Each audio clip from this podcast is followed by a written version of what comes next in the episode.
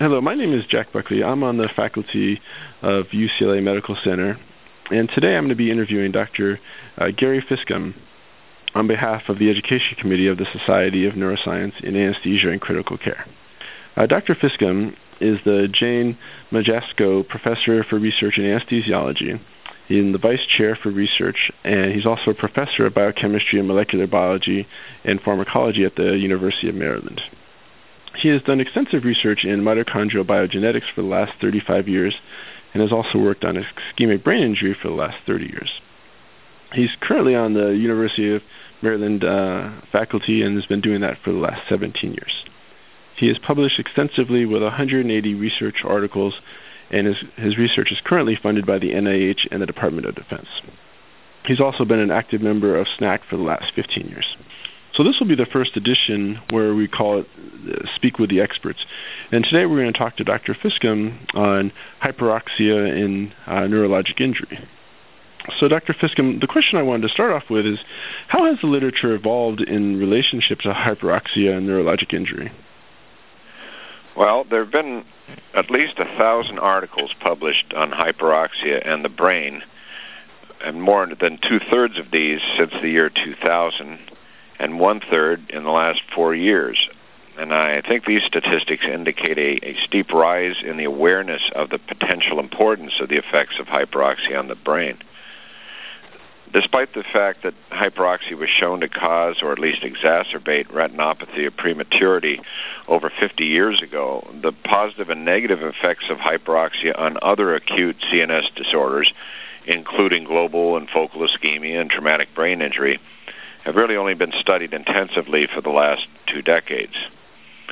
Most retrospective clinical studies have appeared in the last decade, and prospective clinical trials are only just beginning to be published. So, can you describe the work that you've published on hyperoxia uh, reperfusion after global ischemia in the animal models? Yes, thank you. Uh, the results that Dr. Robert Rosenthal, an emergency medicine physician, and I obtained using both large and small animal models of ischemic brain injury caused by cardiac arrest indicate that when animals are initially resuscitated with 100% oxygen, rapid titration of ventilatory oxygen down to a hemoglobin saturation of between 94 and 96 percent results in better neurologic outcome, reduced neuronal death, and improved brain energy metabolism compared to animals continuously maintained on 100% oxygen for just one hour after the resuscitation. So, what do you believe is the likely mechanism for the worst neurologic outcome after doing hyperoxic uh, reperfusion?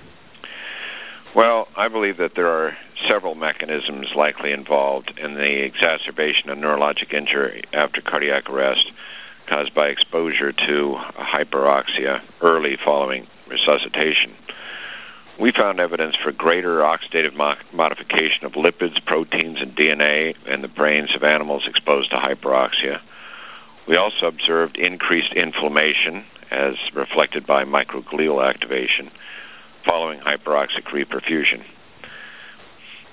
Although the main goal of hyperoxia is to avoid hypoxia and therefore increase aerobic energy metabolism, we found that the opposite is actually true in our experiments hyperoxia actually inhibits critical metabolic enzymes through oxidative modification of these proteins.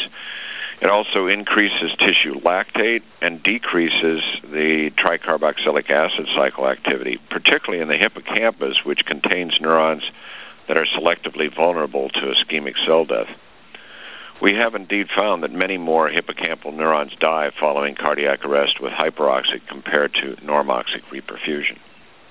Now, have there been any additional studies that have been published on hyperoxia and neurologic injury? Yes, several other laboratories have reported that hyperoxia worsens brain injury following cardiac arrest using different models and different animal species. In contrast, results obtained with animal stroke, i.e., focal ischemia, models indicate that hyperoxia may be beneficial. Results from animal traumatic brain injury models are more mixed, with some supporting beneficial effects and others indicating detrimental effects of hyperoxia. Now, I think this is a very exciting area. Um, how do you do you, do you think these animal studies have translated in the treatment of humans uh, with cerebral ischemia?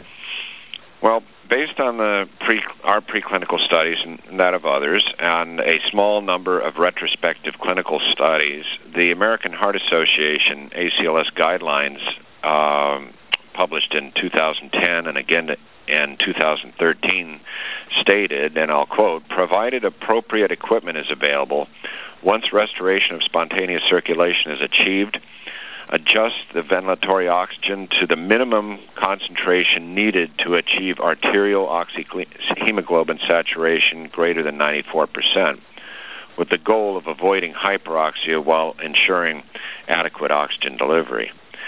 But clearly, um, these are not uh, guidelines are not based on extensive um, prospective clinical trials, and therefore we believe very strongly that multi-center prospective clinical trials comparing normoxic and hyperoxic um, reperfusion are necessary to resolve this issue.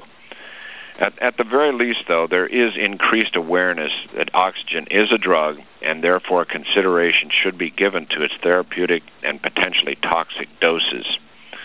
The timing and the extent of supplemental oxygen should probably depend on the form of CNS injury, such as global versus focal ischemia, and um, the patient-specific characteristics. So ultimately, we may find through genomics or proteomics that uh, some individuals uh, are sus- more susceptible to the detrimental effects of oxygen than others, and vice versa.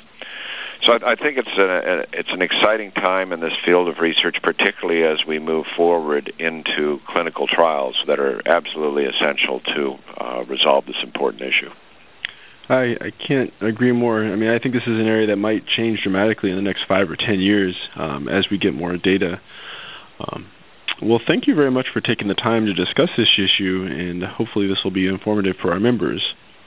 Yes, thank you. I, I certainly appreciated uh, the opportunity to share my thoughts with uh, SNACC members and others.